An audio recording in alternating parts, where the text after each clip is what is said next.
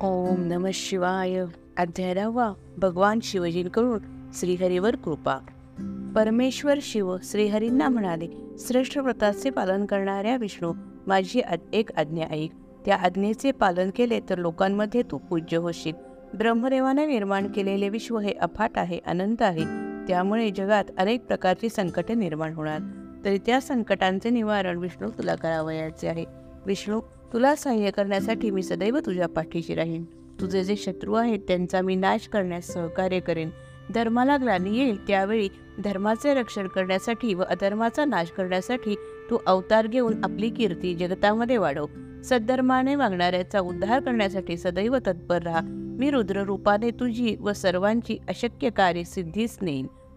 तू आणि ब्रह्मदेव रुद्राचे ध्यान करावे तुमच्या तिघांमध्ये काही भेद नाही. कारण तुमच्यामध्ये एकच तत्व अधिष्ठित आहे. तुम्ही तिघे एकमेकांना पूरक आहात. जे तुझी निंदा करतील त्यांचे पुण्य नाहीसे होईल. तुझा द्वेष करणाऱ्याला नरकाची प्राप्ती होईल. भक्तांना तू मोक्ष देणारा होशील. लोकांमध्ये तू परमपूज्य होशील. साधूजनांवरती तू अनुग्रह करशील. ब्रह्मदेव नारदांना म्हणाले हे मुने त्यानंतर भगवान शिवजींनी माझा हात श्रीहरीच्या हाती दिला आणि म्हणाले विष्णू तू याला संकटसमयी अवश्यही मदत करत राहा. तू सर्वांचा अधिपती होशील. तू साधकांच्या सर्व योग्य कामना पूर्ण करशील. जो तुला शरण येईल त्याला मी देखील आश्रय देईन. तू सर्वांचा जीवलक होशील. रुद्र हे तुझे ध्येय असेल. तू रुद्राच्या स्वरूपात माझे ध्यान करत जा. यानंतर ते म्हणाले ब्रह्मदेवाचे एक वर्ष म्हणजे विष्णूचा एक दिवस.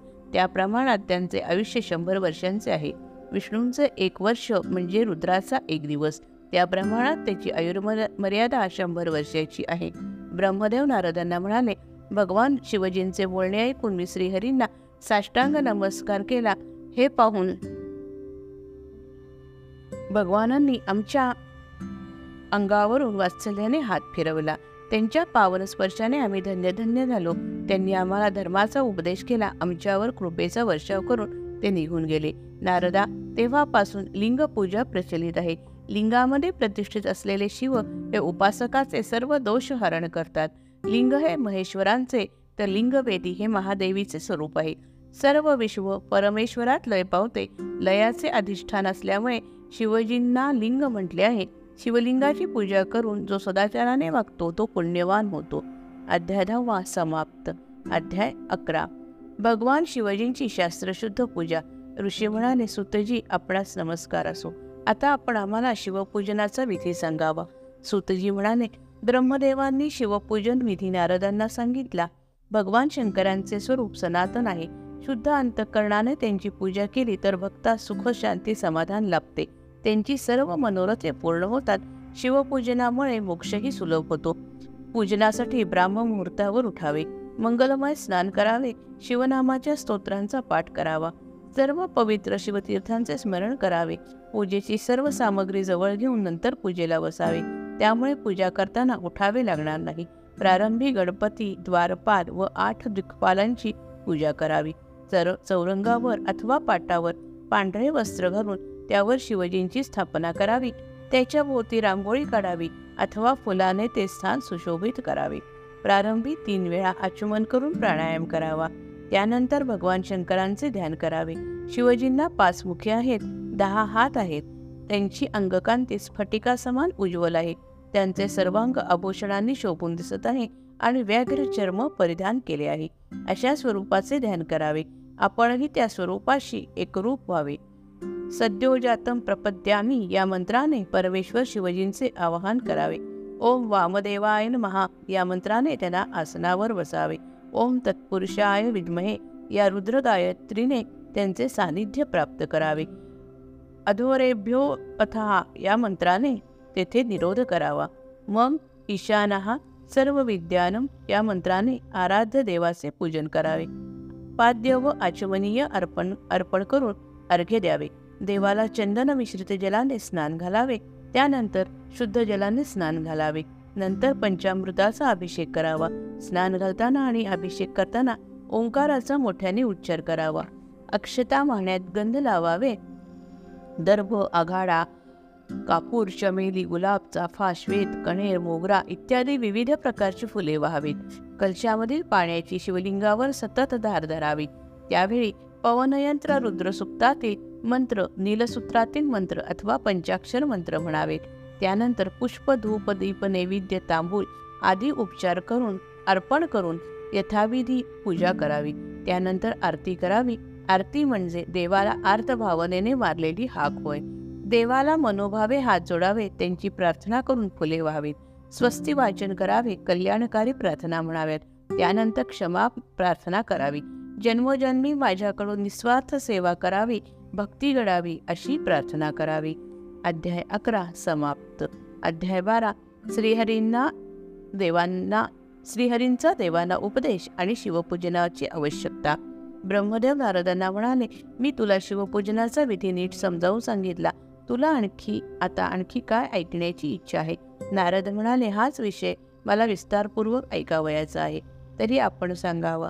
ब्रह्मदेव म्हणाले हे नारदा मी सर्व ऋषी व देवतांना बोलवून क्षीरसागरापाशी घेऊन आलो आणि त्यांना सांगितले येथे श्री विष्णूंचे वास्तव्य आहे. सर्वांनी मिळून विष्णूंची स्तुती केली. त्यामुळे विष्णू प्रकट झाले. विष्णू म्हणाले आपण येथे सर्वजण कशासाठी आला आहात? आपले काय संकट आहे ते आम्हास कथन करावे. त्यावेळी देव म्हणाले दुःख दूर करण्यासाठी नित्य कोणाची पूजा करावी? त्यावेळी श्रीहरी म्हणाले भगवान शंकरच हेच संपूर्ण विश्वाचे सनातन असे अधिष्ठान आहे. त्यांच्या कृपेने सर्वांचे दुःख पूर्णपणे नाहीसे होईल. म्हणून नित्य त्यांचीच उपासना करावी त्यांची भक्ती करावी. अनन्य भावाने त्यांना शरण जावे. सदैव त्यांचे चिंतन करावे. त्यांचे ऐहिक आणि पारमार्थिक कल्याण होते. ते सर्व प्रकारच्या बंधनांपासून मुक्त होतात. ब्रह्मदेव म्हणाले हे नारदा त्यावेळी माझ्याबरोबर उपस्थित असलेल्या सर्वांनी श्रीहरींचा उपदेश एकाग्रतेने श्रवण केला. त्यावेळी त्यांनी विष्णूंना वंदन केले. आणि आपणा शिवलिंग देण्याची विनंती केली. विष्णूंनी विश्वकर्म्याला बोलावले व सर्वांसाठी शिवलिंग बनवून देण्याची आज्ञा केली.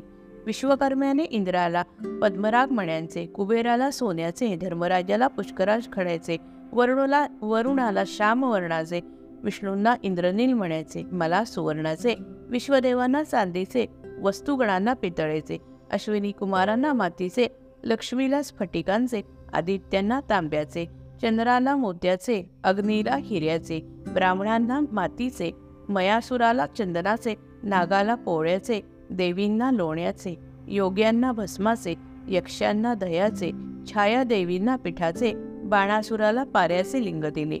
लिंगपूजनाचा सर्व विधी समजावून सांगितला. त्यानंतर आम्ही श्रीहरींचा निरोप घेऊन स्वस्थानी परत आलो. ध्यान हे ज्ञानाचे साधन आहे. ध्यानाने शिवतत्वाचा साक्षात्कार होतो. देवपूजेने मनुष्याचे शरीर निर्मळ होते त्यावर ज्ञानाचा रंग चढतो. ज्ञानाने मनुष्याच्या मनातील सर्व प्रकारचे भेदभाव नाहीसे होतात. द्वैताचा अंधकार होतो आणि अद्वैताचा प्रकाश सर्वत्र पसरतो.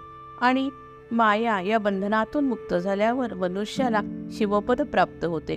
गृहस्थाश्रमी मनुष्याने भगवान शंकरांचे पूजन करावे. ते देवांचे देव आहेत. त्यांचे पूजन केल्याने सर्व देवता संतुष्ट होतात. अध्याय बारा समाप्त. भाव अध्याय तेरा. भावभक्तीने शिवपूजन.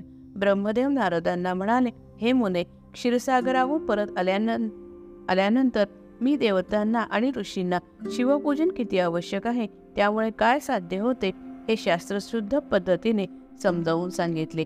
ब्राह्ममुहूर्तावर उठून शिवपार्वतीचे स्मरण करावे. मंगल स्नानानंतर सिद्धी बुद्धीसहित गणेशाचे पूजन करावे. ओम गणपतयन महा या मंत्राचा जप करावा. त्यांना मनोभावे नमस्कार करावा. क्षमा प्रार्थना करावी. गंध पुष्प धूप दीप नैवेद्यांनी शिवप्रभूंची पूजा करावी. शिवजींच्या पूजनाने सर्व देवतांची पूजा होते. आपल्या घरी शिवलिंग असावे. शिवजींना बिल्वपत्र प्रिय आहे. बिल्वपत्र वाहिल्याने शिवजींची पूजा सफळ होते. शिवजींना पक्वानांचा नैवेद्य दाखवावा साष्टांग नमस्कार करावा ओंजळीत फुले घेऊन शंकरांना अर्पण करावी. येथे आपल्या अंतःकरणातील भावभक्तीला अत्यंत महत्त्व आहे. देव भावाचा भुकेला हे वचन लक्षात ठेवावे आणि श्रद्धेने पूजा करावी. अध्याय तेरावा समाप्त. जय जय रघुवीर समर्थ.